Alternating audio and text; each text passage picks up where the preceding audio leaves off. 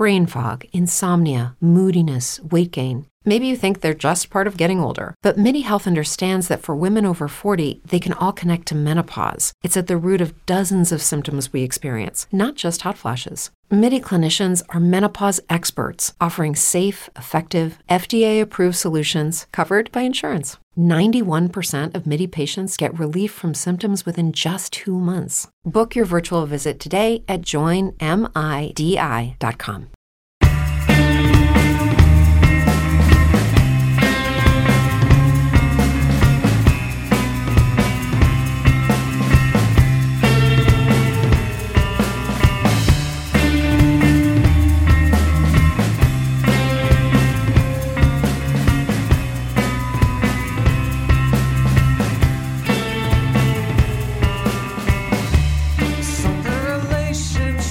Hello there, fellow flyers. Welcome to the Plane Crash Podcast. This is your captain of the podcast, Michael Bauer. Welcome to the 34th episode of PCPC. For episode 34, we're going to be taking a look at Southwest Airlines Flight 1455, a scheduled flight from Las Vegas, Nevada to Burbank, California during the early evening of March 5th in the year 2000. Today's episode's coming to you from San Francisco, where I'm going to be stationed for the next few months. There's no guest on today's show. The episode's going to be my first ever solo flight. I'm here in the proverbial podcasting cockpit all alone. It's a bit terrifying and isolating, but on the plus side, we're just going to hop straight into the story after a few brief announcements. First off, I'd like to thank the PCPC Patreon crew. Episodes have been difficult to crank out in a timely manner given my work schedule, but still, many people keep on signing up for the PCPC Patreon page. Just want to take a moment and thank all our Patreon members. I would also like to let any of you know that have ever contributed to the show to know that your support is appreciated. Our Patreon is patreon.com forward slash plane crash pod. For as little as a dollar a month, you can keep the pressure on me to make more episodes and gain access to our Alaska Airlines Flight 261, a Patreon only episode, and the PCPC theme song in its entirety. Thanks again to the Patreon crew. Secondly, thank you to BetterHelp for their continued sponsorship of this show. BetterHelp is the world's largest online counseling network BetterHelp is to therapy what Uber is to car rides. It's therapy made easy for the 21st century. You can make counseling appointments around your work schedule to fit your unique needs. No more dealing with traffic or parking or spending money on gasoline. You can engage in virtual therapy sessions from the comfort of your own home. BetterHelp's trained professionals can assist you with achieving long term goals and make sure you're practicing healthy mental habits. To learn more and save 10% on your first month, visit betterhelp.com forward slash plane crash pod. That's betterhelp.com forward slash plane crash pod. Thanks again to BetterHelp. Lastly, I like to mention at the top of each episode that I'm not a professional pilot. My motivation for starting this podcast was to address anxieties that I had surrounding flying I reasoned that if I learned a little bit more about accidents from the past and how these incidents led to improvements in air safety, maybe my nervousness around flying would decrease over time. We realize that often these accidents we discuss involve the serious injury or death of someone's mother, father, sister, or brother.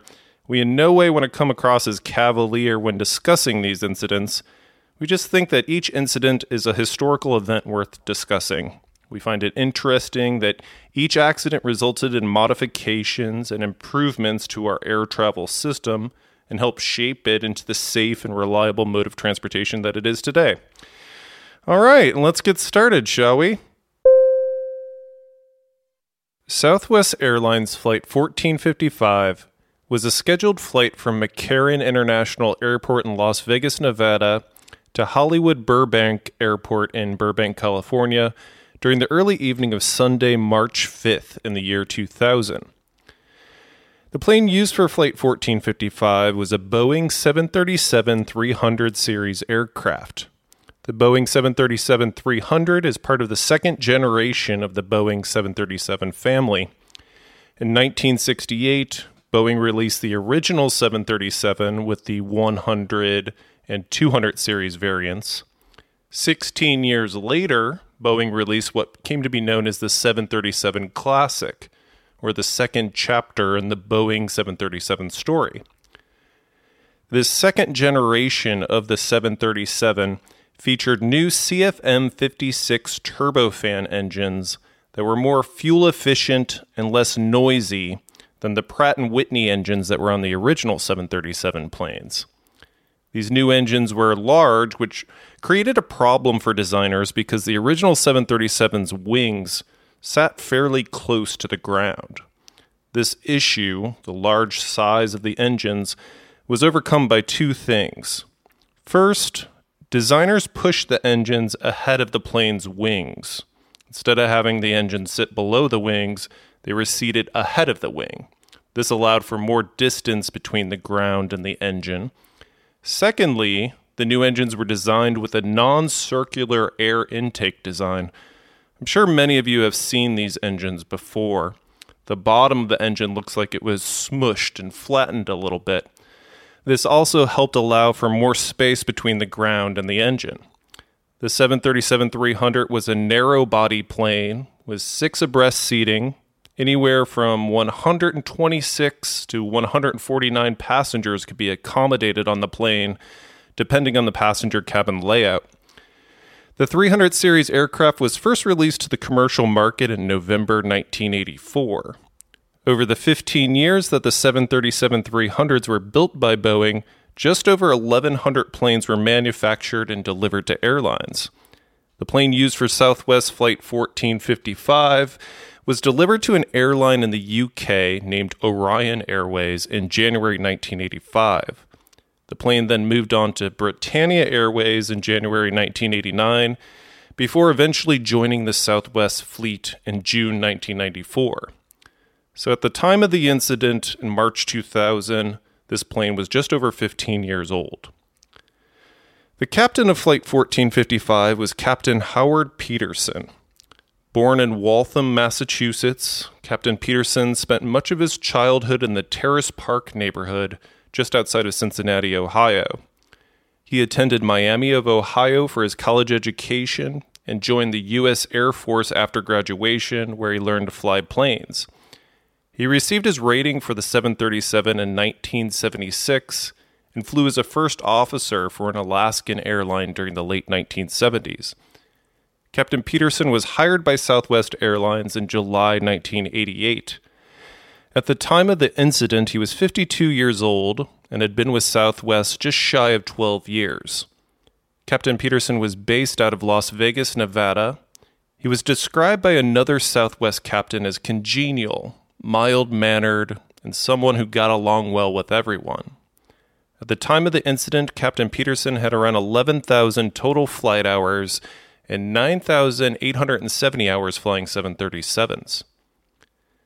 The first officer of Flight 1455 was First Officer Jeffrey Irwin. First Officer Irwin was 43 years old at the time of the incident. Based out of Salt Lake City, Utah, First Officer Irwin had also come up through the U.S. Air Force. He served active duty for 12 years flying F 15 fighter planes and later served in the U.S. Air Force Reserves. First Officer Irwin was hired by Southwest Airlines in November 1996, so at the time of the incident, he had been with the airline for just over three years. In the incident report, other Southwest captains described him as an above average co pilot with good aviation skills and good judgment. First Officer Irwin had 5,022 flight hours, 2,522 hours flying 737s. There were three flight attendants working Flight 1455 for a total flight crew of five. 137 passengers were seated in the passenger cabin for a total of 142 souls on board Flight 1455. The weather in the Las Vegas area on March 5, 2000 was cold for the desert, with temperatures hovering around 50 degrees for most of the day. Winds blew between 20 to 25 miles per hour, with gusts blowing up to 35, and there were rain showers throughout the surrounding area. On the morning of March 5th, First Officer Irwin, who is based in the Salt Lake City area, woke up around 8 a.m. and left for the Salt Lake City International Airport around 10. First Officer Irwin hitched a ride from Salt Lake City to Las Vegas on a Southwest flight that left Salt Lake around 11:20 a.m. and he arrived in Vegas 1 hour and 25 minutes later at 12:45 p.m. Captain Peterson, who is based in the Las Vegas area, woke up around 8:30 a.m. and spent his morning jogging, working out and having breakfast. He left his Las Vegas home around 1:30 in the afternoon, arriving at McCarran International about 2 p.m. Southwest Airlines Flight 1455 was originally supposed to take off from Las Vegas at 2:45 p.m. local time, but due to the heavy winds and rain in the vicinity, the plane was delayed for over 2 hours. Captain Peterson and First Officer Irwin met on their way to the gate inside the Las Vegas airport. The plane used for flight 1455 arrived in Las Vegas around 4:30 in the afternoon after being flown in from Los Angeles. Again, this delay in its arrival was due to winds and rain in the Las Vegas area. After allowing passengers arriving from Los Angeles to disembark the aircraft, loading the 737 300 with new passengers boarding in Las Vegas, and after the pilots completed their pre flight checklist, the plane pushed back from the gate at McCarran International around 4:50 p.m., roughly 20 minutes after it arrived. Following a few minutes of taxiing to get into position and receiving clearance from the tower, the engines of the 737 300 spool up and Southwest Airlines Flight 1455 blasts down the runway at McCarran International, lifting off into the Las Vegas sky en route to Burbank, California. The climb out of Las Vegas is normal and uneventful. Flight attendants quickly pop up and provide drink service to passengers for their short, one hour and 10 minute flight over to Burbank. Now, the cockpit voice recorder only records the final 30 minutes of the flight. But before we hop into that, we should touch upon a little backstory. In late June 1998, so this would be a little less than two years prior to Flight 1455, there was an almost catastrophic incident involving a 747 leaving San Francisco on United Airlines Flight 863, a scheduled flight from SFO in San Francisco to Sydney, Australia. A fully fueled 747 takes off from SFO for a trans Pacific flight from California to Australia. It's 10:30 p.m. at night and it's foggy out. Shortly after takeoff, the number 3 engine on the 747 goes down. So suddenly this heavy plane is trying to gain altitude with only 3 engines. One engine on the right side of the plane isn't working. The plane took off from runway 28 right at SFO, so the plane's heading towards the northwest. Due to the engine on the right side going down, there's a thrust imbalance on the plane.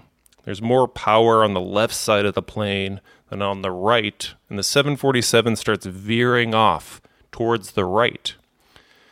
Problem is, when you take off from runway 28 right at SFO, there's a giant mountain to your right, San Bruno Mountain. So we've got a 747 full of fuel and 307 human beings on board. The plane is trying to climb. They lost an engine on the right side, and the plane is suddenly gliding to the right, headed towards a massive mountain and struggling to gain altitude. The first officer of this flight was in control during takeoff, and this was only his second takeoff in a real 747 in the previous year. First officer makes the mistake of trying to correct for the plane's rightward trajectory by steering his control column or yoke to the left. Plane's going to the right. He thinks to himself, hey, I want to go left. So he turns the yoke to the left. This applies the left aileron and raises the spoilers on the left wing, making it harder for the 747 to gain altitude when it's heading ever closer to a mountain. Suddenly, the stick shaker is activated, and the plane's on the verge of stalling still struggling to gain altitude and still moving in the direction of San Bruno Mountain.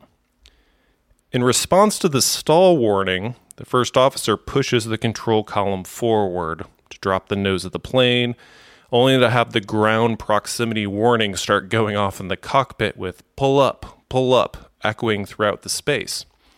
First officer pulls on his control column, the 747 clears and misses San Bruno Mountain by only about 100 feet. The plane got so close to the ground that it disappeared from air traffic control's radar screens. Residents in the area called into local authorities complaining of noise. Some people thought that there was an earthquake occurring. Car alarms in the surrounding neighborhoods were going off like crazy. Luckily, in the cockpit were two other pilots that were shouting directions at the first officer. The plane made it out over the Pacific Ocean, dumped fuel, and safely returned to SFO. Apparently, the big mistake that the first officer made was that he should have relied on his rudder to correct the rightward trajectory of the plane instead of applying the left aileron by turning his control column to the left. By trying to turn to the left, this caused the spoilers to be raised, which increased drag, did not cease the plane's rightward direction, and made it harder for the 747 to gain altitude. So, this incident on United 863 was widely publicized in 1999. It really highlighted the lack of experience that some commercial pilots had had and fueled conversation that too many pilots lack real world flying skills or are maybe too reliant on simulators for their training. So, back to the flight that we're covering today Southwest Airlines Flight 1455. Well, the CVR for Flight 1455 starts up at 5:43 p.m., about 40 minutes after they took off from Las Vegas. Flight 1455 is more than halfway through its journey to Burbank and the pilots in the cockpit are just talking shop. Captain Peterson's discussing how he likes working for Southwest Airlines compared to the other available options for commercial pilots, but he thinks pilot wages should be higher. It's a pretty relatable conversation that I'm sure many of us would be having with our coworkers at our own jobs about whatever industry we're involved in. First Officer Irwin then steers the conversation to another topic, saying, my commander flies uh is a first officer on the 7-4 for Northwest. I guess they show the tapes, play the tapes of the United out of uh, San Fran. Captain Peterson says, Ah, that 47? First Officer Irwin adds, I guess those tapes were just. Captain Peterson continues, Ah, man, that had to be really scary. So the two pilots are 30 minutes outside of Burbank and they're discussing the United Flight 863 incident that we just briefly summarized a minute ago. First Officer Irwin says, "I guess they had a had a I think a check airman. You know, they've two crew members and then they got a third guy all sitting up there." Captain Peterson adds, I heard it was these two guys that saved them. I heard the captain kind of froze and the first officer wasn't doing everything wrong. First Officer Irwin replies, the first officer had no idea what was going on. The captain froze. One of the guys in the back was yelling, you know, pull up, pull up. He continues, Finally, the captain came on and kicked the rudder. Someone was yelling, rudder, rudder, rudder. And finally, the captain came on really late. Captain Peterson replies, Ah, well, I think United learned a lesson, though. I think they're beginning to say, all right, instead of just sending these guys back, every three months to do a couple in the simulator, they're going to give them a little more training, keep them a little more current, maybe even fly and land the airplane once in a while. Who knows? First Officer Irwin laughs at this joke. So it's an interesting conversation, and there's a bit of foreshadowing that takes place.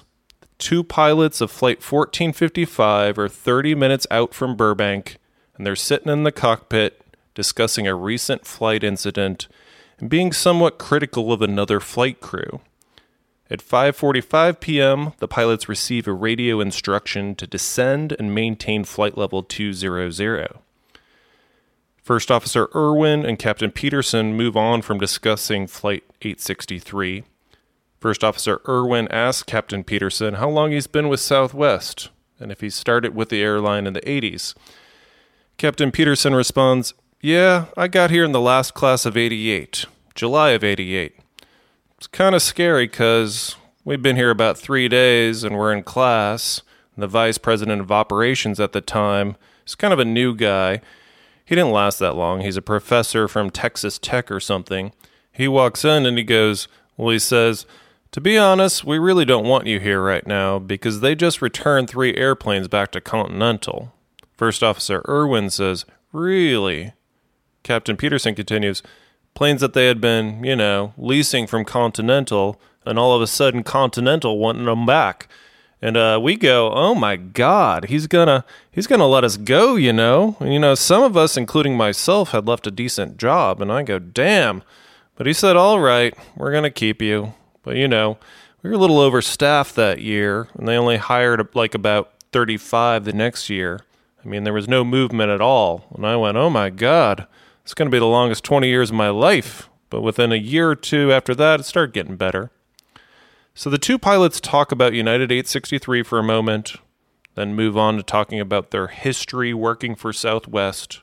Time is now 5:49 p.m., about 50 minutes into the flight, and Los Angeles Center radios over. Southwest 1455, cross 10 miles east of Palmdale at 14000. Captain Peterson acknowledges the transmission. Los Angeles Center then tells Flight 1455 to contact Joshua Approach. Joshua Approach radios to Flight 1455 to cross Palmdale at or below 13,000 feet and cross Janney at and maintain 8,000. First Officer Irwin acknowledges this message and tells his captain that's in the box. For the next few minutes, the pilots have a discussion about which runway they think they're going to be landing on once they get to Burbank. Runway 26 runs east to west, while runway 8 is the same strip of asphalt, but it runs from west to east. Runway 8 is crosswind, but clear of terrain for approach, and is the most common runway for commercial aircraft to land on at Burbank. While the pilots are having this discussion over runways, Joshua approach radios over Southwest 1455, start your descent now, please. Traffic's going to be crossing your path here in about 20 miles and reduce now to 250 knots for sequence. So approach tells them watch out for traffic and reduce your speed. Time is now 5:54 p.m. and Captain Peterson tells First Officer Irwin to plan on an approach to runway 33 for the moment. And he also requests that the first officer go through the approach descent checklist when he gets a chance. 20 seconds later, a flight attendant enters the cockpit and asks the pilots if they would like anything. Captain Peterson asks for a cup of ice, and First Officer Irwin requests coffee if any is available.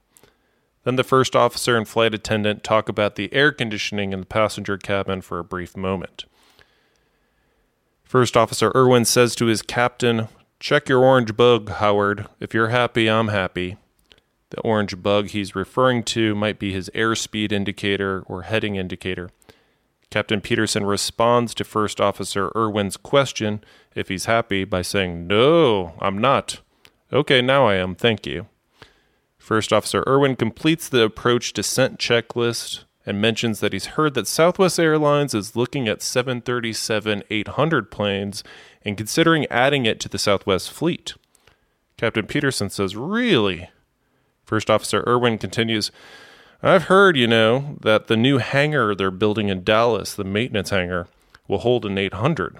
Captain Peterson responds, Ah, wouldn't that be neat? 800s. Is that what American and Delta have? 800s, the bigger airplane? First Officer Irwin answers yes. Delta flies 800s, American flies 800s. Captain Peterson says, I've been on them. I've jump seated a few times on them. They got a few more gadgets for the air conditioning and stuff, so that's really nice. First Officer Irwin agrees. That is nice. Captain Peterson continues, There's a couple other little things, but it carries a lot more people. They said they're having a hard time getting them down because they're so heavy and stopping them too because they're just just big heavy planes. So this is a second point of foreshadowing in the conversation that takes place between the two pilots. First, they talk about United Flight 863 and how that flight crew wasn't prepared for the incident they encountered. And now they're talking about big, heavy planes and how difficult it is to slow down and stop a heavy plane after landing. Just a little something to think about going forward. At 5:58 p.m., First Officer Irwin radios Burbank 1455, and there's no response.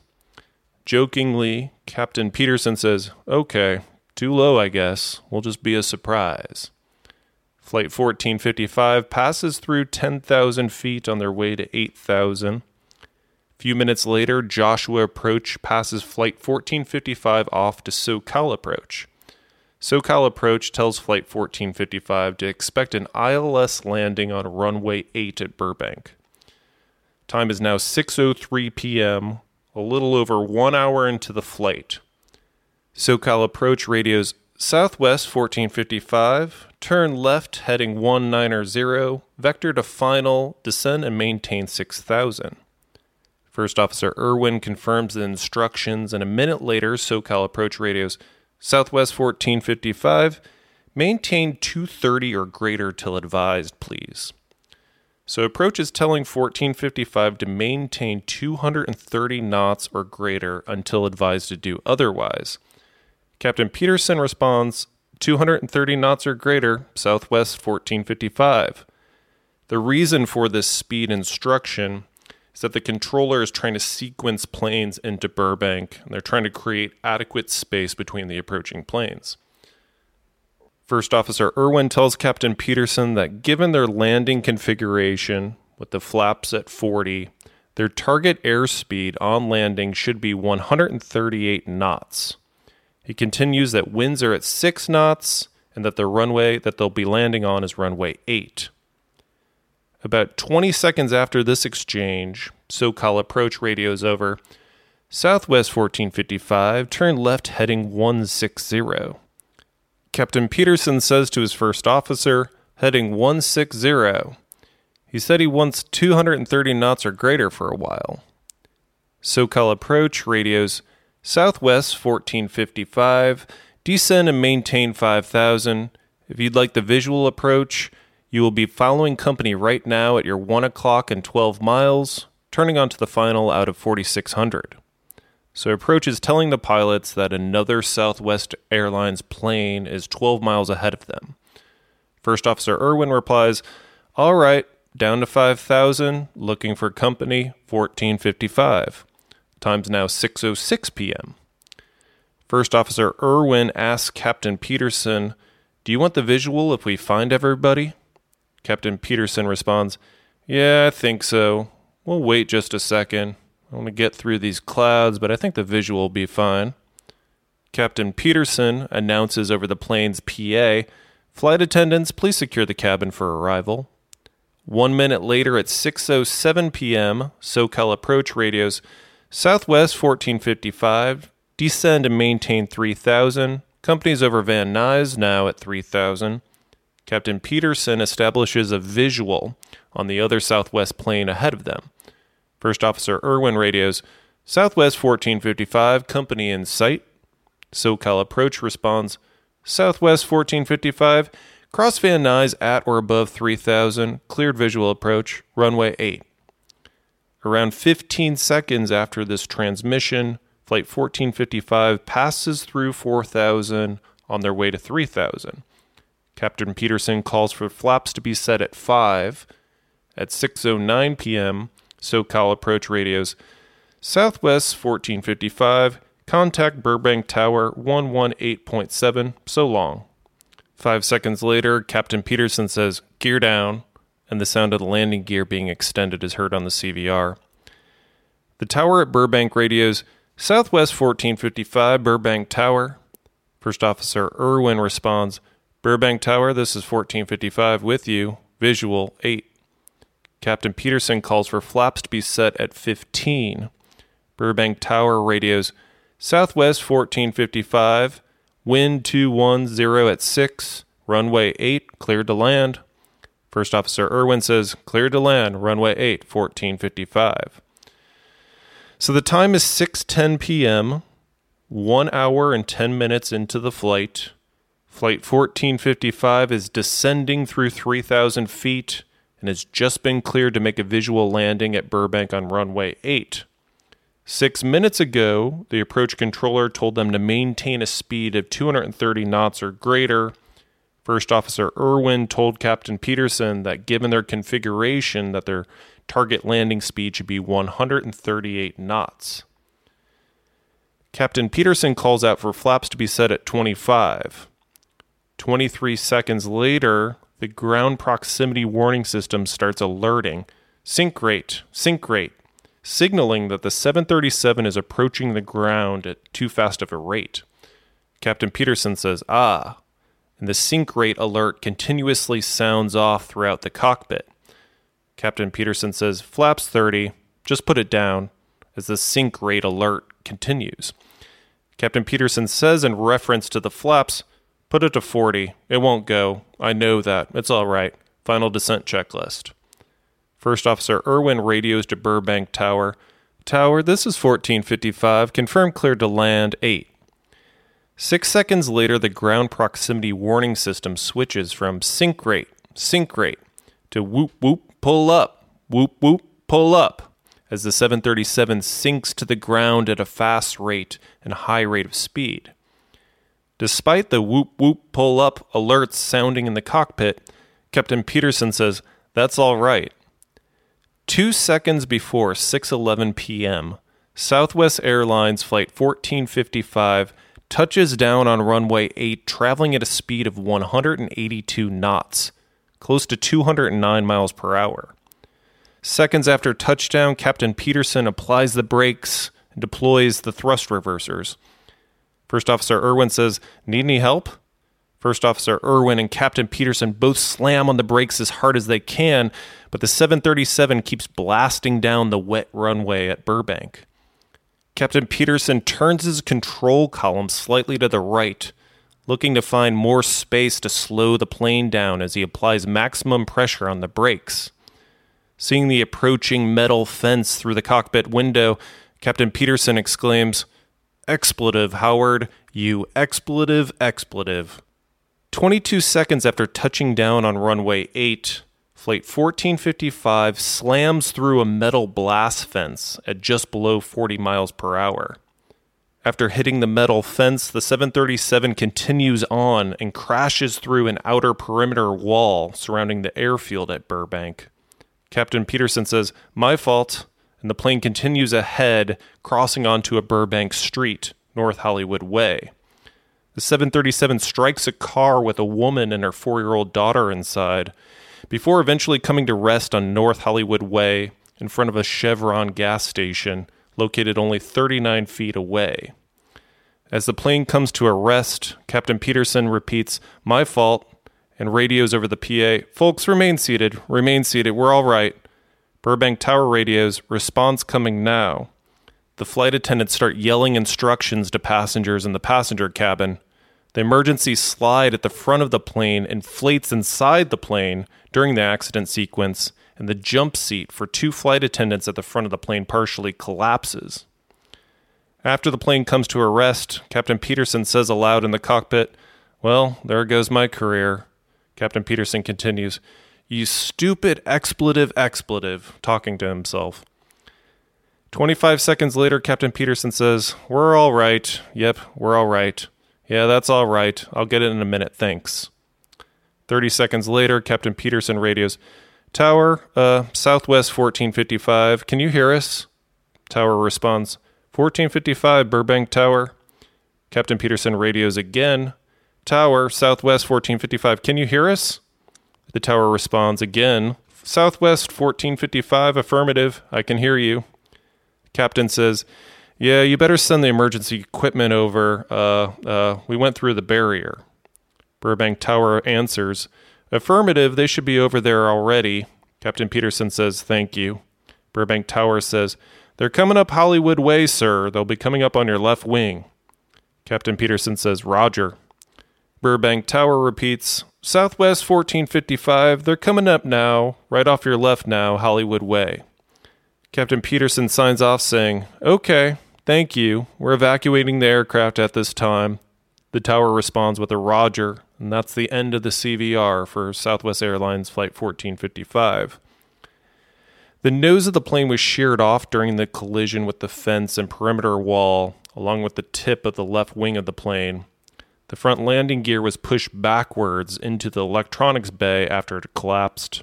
Out of the 142 souls on board, two sustained serious injuries, and 41 passengers, along with Captain Peterson, sustained minor injuries. Luckily, there were no injuries on the ground, even though the 737 struck one car containing two occupants. Brain fog, insomnia, moodiness, weight gain. Maybe you think they're just part of getting older, but MIDI Health understands that for women over 40, they can all connect to menopause. It's at the root of dozens of symptoms we experience, not just hot flashes. MIDI clinicians are menopause experts, offering safe, effective, FDA approved solutions covered by insurance. 91% of MIDI patients get relief from symptoms within just two months. Book your virtual visit today at joinmidi.com. Everybody in your crew identifies as either Big Mac Burger, McNuggets, or McCrispy Sandwich, but you're the filet fish Sandwich all day. That crispy fish, that savory tartar sauce, that melty cheese, that pillowy bun. Yeah, you get it every time. And if you love the Filet-O-Fish, right now you can catch two of the classics you love for just $6. Limited time only. Price and participation may vary. Cannot be combined with any other offer. Single item at regular price. Ba da ba ba ba. After a long analysis of the flight data recorder and CVR, and interviews with Captain Peterson, First Officer Irwin, and air traffic controllers on duty that day, investigators identified a number of factors that added up to Flight 1455 overrunning the runway at Burbank Airport on March 5, 2000. First, investigators determined that the pilots should have used their onboard performance computer to gain more information on the proper landing speeds, how much distance on the runway they would need, and the proper configuration for the plane to make a successful and safe landing. Apparently, if a tailwind exists, or the plane is super heavy with a lot of fuel on board, or you're landing on a runway that's relatively short, Southwest Airlines policy dictates that a flight crew should use their onboard performance computer to gain extra assistance and information with landing the plane. Runway 8 at Burbank Airport is super short, just over 6,000 feet long.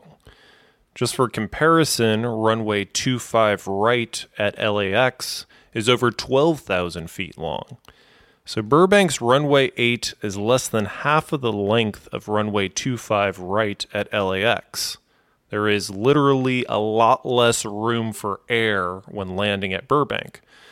So that's reason one why the flight crew should have used their onboard performance computer. Reason two, there was a six knot tailwind present. So, on top of coming into an airport with a short runway where you have limited asphalt to stop, there was also winds pushing at the back of the plane, making it even harder to slow down. Third, the maximum landing weight for a Boeing 737 is 114,000 pounds.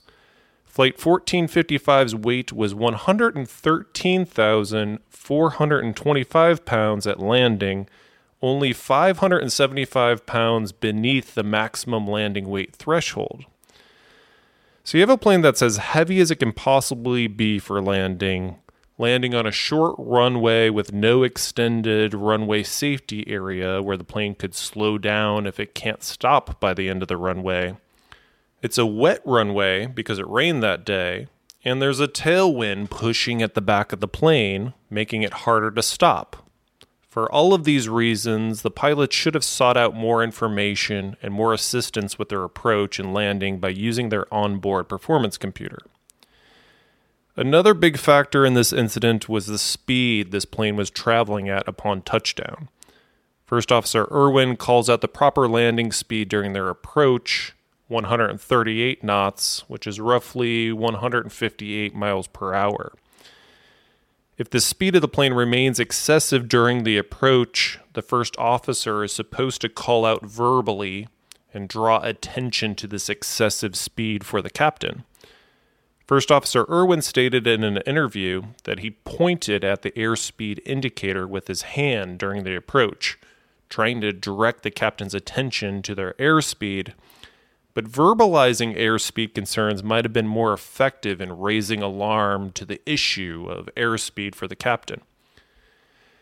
Speaking of the speed of the plane, there's an interesting moment when, during the approach, the air traffic controller tells Flight 1455 to maintain a speed of 230 knots or higher. The air traffic controller is trying to keep a number of planes adequately spaced apart from one another while they're getting sequenced for approach and landing.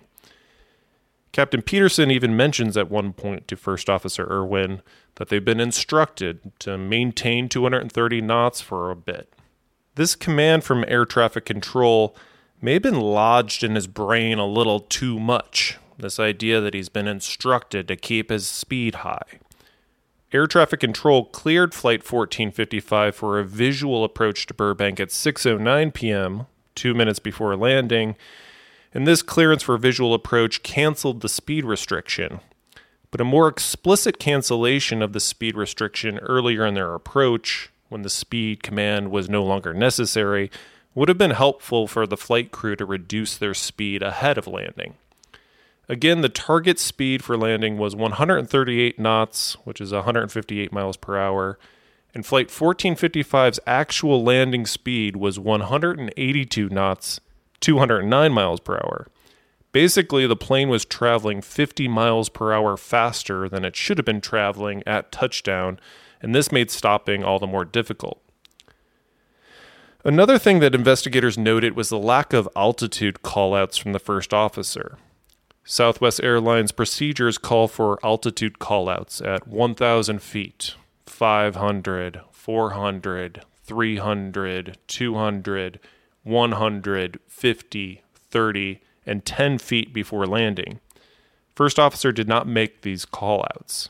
If he did, it may have alerted the crew to their excessive sink rate and the high speed that the plane was traveling at. They may have realized, hey, we're gliding to the ground way too quickly and coming in too hot. Our approach is not stable, and we should perform a go around and approach the airport at a slower speed and more gradual sink rate next time.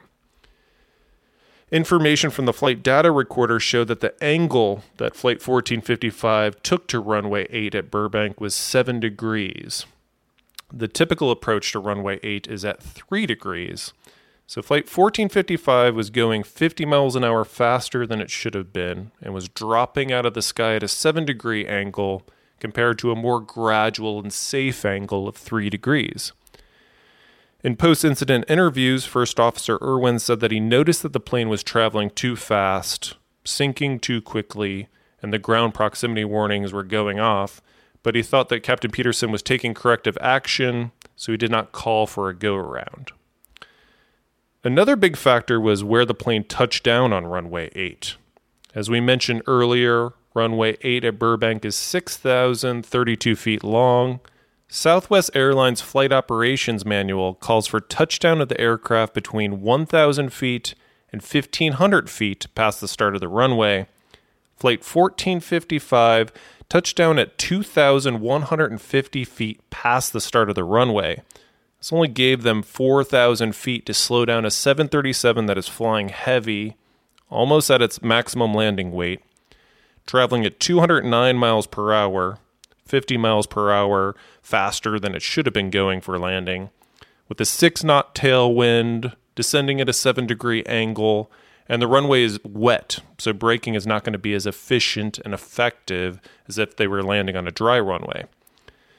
So the heavy plane traveling too fast with a tailwind present, landing 2,000 feet past the runway threshold on a short, wet runway to begin with, a runway without a safety runoff area, all added up to Flight 1455 crashing through Burbank Airport's perimeter wall, coming to rest on a local street in front of a gas station. The investigation report was also a bit critical towards air traffic control for positioning Flight 1455 in a difficult spot to make a successful landing. Investigators looked at how planes were typically directed into Burbank Airport and found that most planes were vectored to intercept the final approach course anywhere from 9 to 15 nautical miles westward of the airport. Flight 1455 was vectored in by air traffic control at only 8 miles away from the airport. This gave the flight crew very little time to prepare for landing, get their speed down, and take a proper and safe angle in to land at runway 8. The probable cause of the incident in the NTSB report is as follows. The National Transportation Safety Board determines that the probable cause of this accident was the flight crew's excessive airspeed and flight path angle during the approach and landing and its failure to abort the approach when stabilized approach criteria were not met. Contributing to the accident was the controller's positioning of the airplane in such a manner as to leave no safe options for the flight crew other than a go around maneuver. One other notable safety aspect of the report that I thought was interesting was the inflatable slide incident. While the accident was unfolding and the 737 was crashing through the metal fence and perimeter wall, the inflatable escape slide, used for emergency passenger evacuations, inflated inside the front of the plane. The inflatable slide blocked the two exits at the front of the plane and prevented the two flight attendants also at the front of the plane from being able to assist passengers exiting the plane once the plane came to a complete stop. This could have been a major issue if the plane had caught fire. If there was a fire, there would have been a bottleneck of passengers trying to make it to the back of the plane and exit, since the forward exits were completely cut off. So, how did the crash of Southwest Airlines Flight 1455 make flying safer for all of us today? Well, one simple thing we should mention since we just touched upon it investigators determined that the latch brackets used for the cover of the inflatable slide were not strong or reliable on the 737 300 through 500 series planes. Investigators recommended that the latch brackets be replaced on all Boeing 737 300 series through 500 series planes with stronger, more effective latch brackets already in use on Boeing 737 600 through 900 series planes. This change means that if another similar crash were to occur, it's less likely that the emergency slide will inflate inside the plane, and passenger access to the forward exits in the event of an emergency will be maintained. The big improvement to air safety that resulted from this crash was the spotlight that Flight 1455 shone on the danger of runway overruns in the airline industry. Especially at airports with short runways, pilots needed a buffer zone or the development of some new technology to help assist them with slowing down a plane when a mistake occurs or poor judgment during the approach and landing is exercised. Enter EMAS, or the Engineered Materials Arrestor System. We've talked about EMAS on previous episodes. EMAS is essentially an area of collapsible concrete blocks at the end of the runway that absorb energy and help slow down a plane that overruns the runway. It's kind of like if you're riding a bike along a dirt path and then suddenly you hit a bunch of thick mud, your tires get stuck and you lose your speed and you really can't go anywhere. It's very similar for the plane. As the plane crosses onto the EMAS surface, the concrete buckles under the weight of the plane, and the tires of the plane get stuck in the concrete. The plane loses energy and speed easily. The NTSB recommended that airports with runways that lack a 1,000 foot runway safety area install EMAS to increase safety against runway overruns. An EMAS surface was installed at Burbank Airport to the tune of $4 million. Each concrete block costs upwards of $5,000. It's not inexpensive material. Just as an example, the EMAS area is 170 feet long and 350 feet wide at the end of runway 8 in Burbank now. So that's how Flight 1455 made flying safer for all of us. Now, EMAS is widely used at airports throughout the world, including Burbank Airport, and the dangers of a runway overrun have been decreased.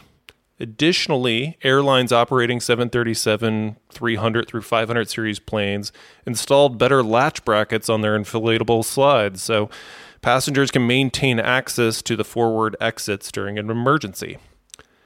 Also, since the flight attendant's seat collapsed, a more strict inspection of jump seat bracket assemblies occurs now.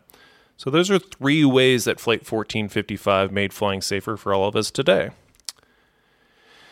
Typically, this would be our discussion period, but since this is a solo flight in lieu of discussion time on Flight 1455, I just thought I would touch upon a couple interesting aspects of the incident. First off, this was just an accident waiting to happen. Runway 8 at Burbank's only 6,000 feet long.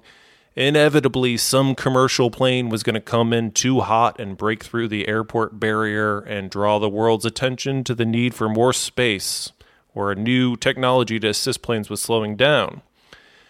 Since EMAS was installed at Burbank Airport at the end of runway 8, it's already prevented two accidents, one of which was on board Southwest Airlines Flight 278 on December 6, 2018, over 18 and a half years after Flight 1455. Southwest Airlines Flight 278 was a flight from Oakland to Burbank with 117 souls on board. The plane was a Boeing 737 700 series aircraft. It was an early morning flight with the plane landing at Burbank just after 9 a.m. The conditions for landing were very similar to Flight 1455. Once again, there were rains in the area, so the runway was slick. The plane landed with 12 to 16 knot tailwinds. The pilots landed the plane 1,000 feet further down the runway than they should have and there's also an interesting conversation that takes place between the two pilots of Flight 278 before landing. First officer of Flight 278 said to his captain before landing, Yeah, it's wet with a tailwind and an expletive short runway. The captain responds to this comment with, Awesome, before his first officer continued, What could possibly go wrong? You're going to have to earn your money, man. The two pilots then laughed and proceeded to run the 737 700 straight into the incredibly expensive EMAS area at the end of runway 8. So, I mentioned this uh, Southwest flight from 2018 because it's important to point out that we should probably all thank Captain Peterson and First Officer Irwin for being the fall guys for an inevitable accident. It's easy to finger point and cast blame, but because of Flight 1455, measures were taken to make overruns safer and less dangerous. It's always been a central theme of this podcast that accidents of the past have made flying safer for us in the present. Flight 1455 made landing safer for everyone at Burbank and everyone at airports where EMAS is installed. If Flight 1455 hadn't happened, we'd probably be doing an episode today on Flight 278 from 2018 and how it blasted through the perimeter wall. So I just thought that was worth noticing. Another interesting aspect of Flight 1455 is that apparently someone at some point thought it was a good idea to put a gas station at the end of runway 8. Maybe the gas station was there before the airport was built, I'm not sure.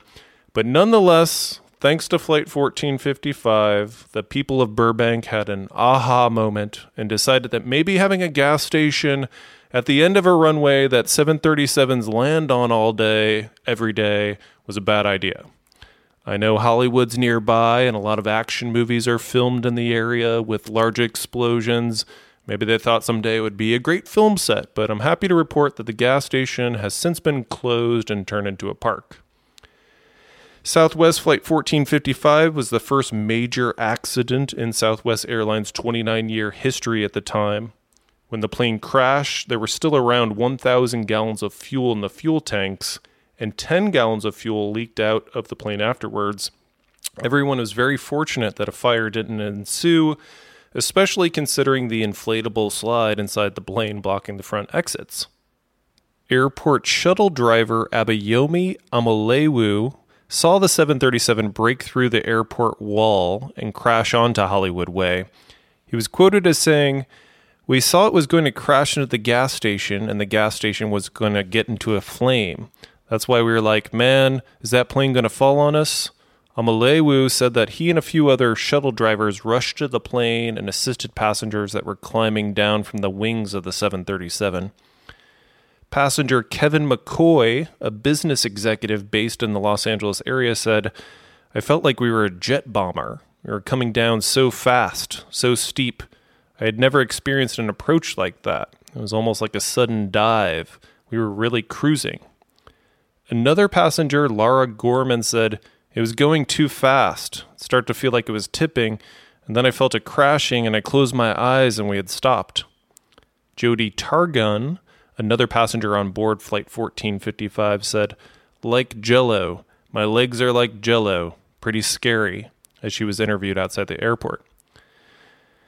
Looking back over the CVR dialogue, I think one of the most iconic lines from Flight 1455 was Captain Peterson saying, Well, there goes my career. I did not enjoy reading it because it feels very sad and human and honest and was the result of a mistake. There was no maliciousness on anybody's part. I did find that point towards the end of the CVR when Captain Peterson is talking to the tower about emergency services. Pretty funny, though.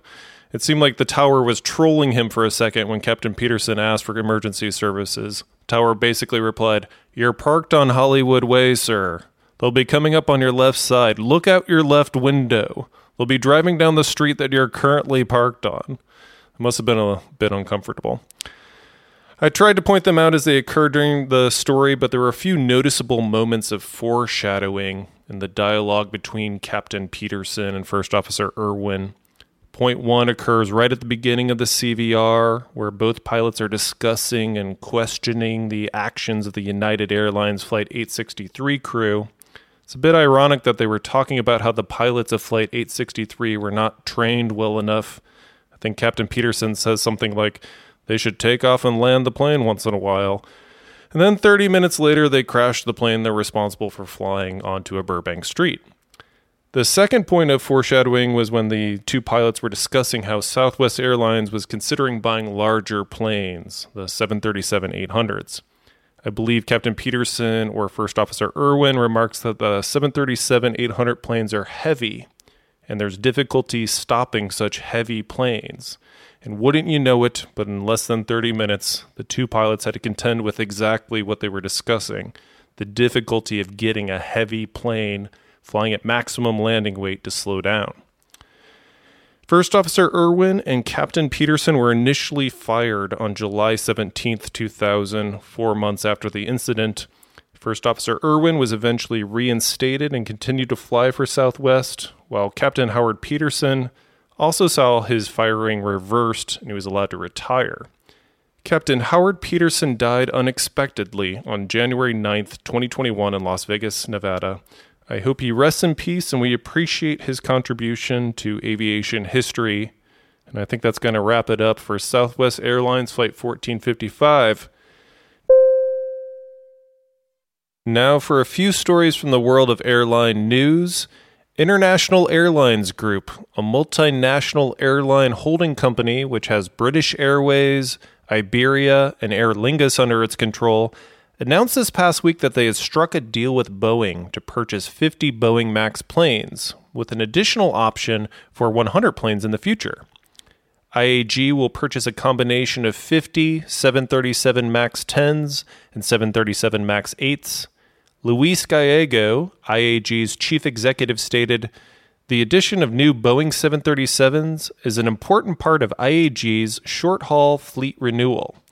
These latest generation aircraft are more fuel efficient than those that they will replace and in line with our commitment to achieving net zero carbon emissions by 2050. Despite issues with the initial 737 MAX rollout and the crashes of Lion Air Flight 610 and Ethiopian Airlines Flight 302, Boeing has quietly been increasing its orders and deliveries for the new MAX planes. So far, 768 Boeing MAX planes have been delivered to airlines over the past five years, and Boeing currently has 4,800 orders for MAX planes as of April 2022. 74 Boeing MAX planes are currently in service with Southwest Airlines.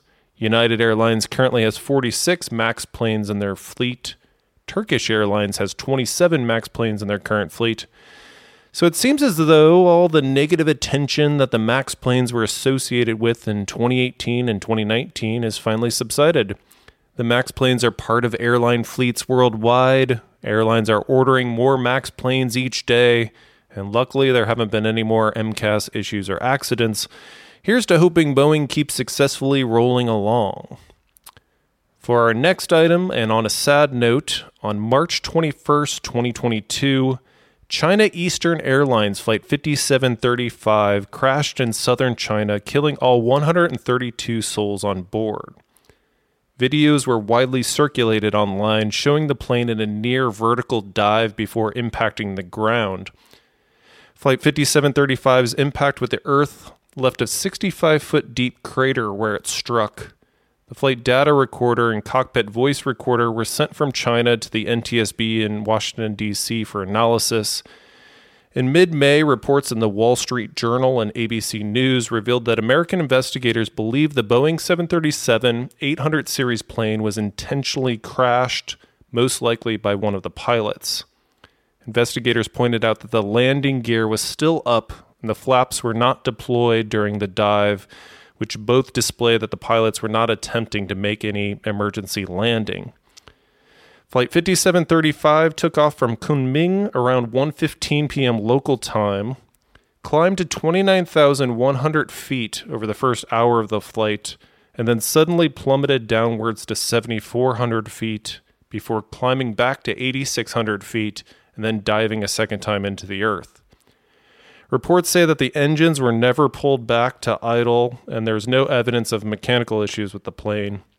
Investigators have been examining the personal life of the younger pilot on board that may have been struggling with undisclosed mental health issues prior to the crash. It's a very sad story out of China, and I hope the aviation industry builds a better infrastructure for pilots to come forward and speak out about any mental health issues they might be contending with without fear of losing their paychecks while they receive necessary attention and care. We'll keep an eye on more developments concerning Flight 5735 going forward. In the world of unruly passengers comes a story from London, England.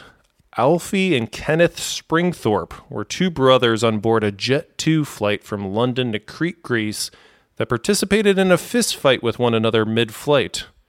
Apparently, the two brothers snuck two bottles of vodka onto the plane and drank one and a half of them. One brother became so intoxicated that he urinated on his younger brother, which resulted in a physical confrontation between the two drunk individuals. The Jet 2 flight was diverted to Corfu, where both brothers were removed from the plane. The unplanned stop caused a three and a half hour delay for other passengers. On top of being arrested by the Greek police, the two men were hit with a 50,000 pound fine and received a lifetime ban from the airline Jet 2. That really just doesn't seem like a pleasurable way to begin a Greek vacation. Can you imagine making plans for a trip, booking an airline ticket, packing a suitcase, getting a ride to the airport, going through security, all just to drink one and a half bottles of vodka on a plane and pee on your brother? I mean, if they had just stuck to water, they'd be sitting on a beach in Greece and 50,000 pounds richer. Anyway, use your brain next time, boys. Use your brain. Our final item is a much needed feel good story to end on.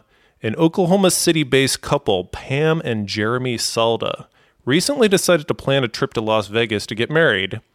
The two had been dating for the previous two years, and they booked flights from Oklahoma City to Dallas Fort Worth International Airport and then had a connecting flight from Dallas Fort Worth to Las Vegas. The plan was to make it to Las Vegas in time to make their April 24th, 9 p.m. appointment at a Las Vegas chapel to exchange their vows. Well, unfortunately, the weather was uncooperative on April 24th, and once the couple landed in Dallas Fort Worth, they discovered that their connecting flight to Las Vegas had been canceled. Dejected, the couple discussed their options of how they were going to get to Las Vegas in time for their chapel appointment, of which there were none. Another passenger named Chris, that happened to overhear their conversation and was an ordained minister, suggested that he could help marry the couple if need be. All three searched online and discovered there was a Southwest Airlines flight leaving from a different airport in Dallas later that evening, Dallas Love Field and eventually ending up in Vegas after a brief stop in Phoenix. The three purchased tickets for Southwest Airlines Flight 2690, hopped in an Uber and raced across town to the other Dallas airport to board their flight.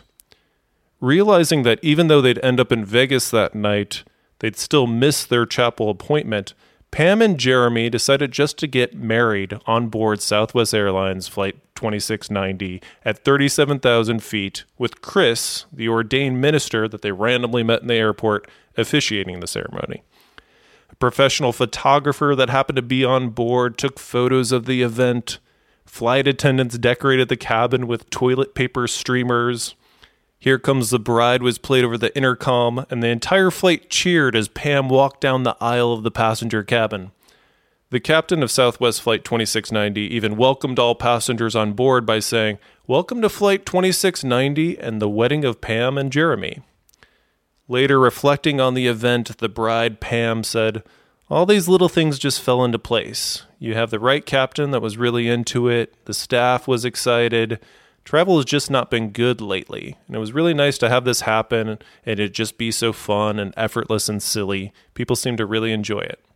So, congrats to Pam and Jeremy on their marriage at 37,000 feet. Forever, they'll have quite a story to share with all their friends and family. I hope they have a great life together and have many more happy flights in their near future. Believe that's going to wrap it up for the 34th episode of PCPC. Thank you again to the Patreon crew. Thanks to everyone that listens to the show and leaves us reviews. We appreciate all your messages that you send to us on Twitter. We're on Twitter at Plane Crash Pod. We're on Instagram at Plane Crash Podcast. And our email is planecrashpodcast at gmail. Uh, remember betterhelp.com forward slash plane crash pod if you want to save 10%. I hope you all have an amazing summer. Work hard, take care of your family and your friends. Go on that nice beach vacation. Take care of yourselves and your communities. Stay healthy, and I hope we all get to hang out again soon. I am going to try and make another episode as soon as I can. I love you guys. Thanks for listening. Bye bye.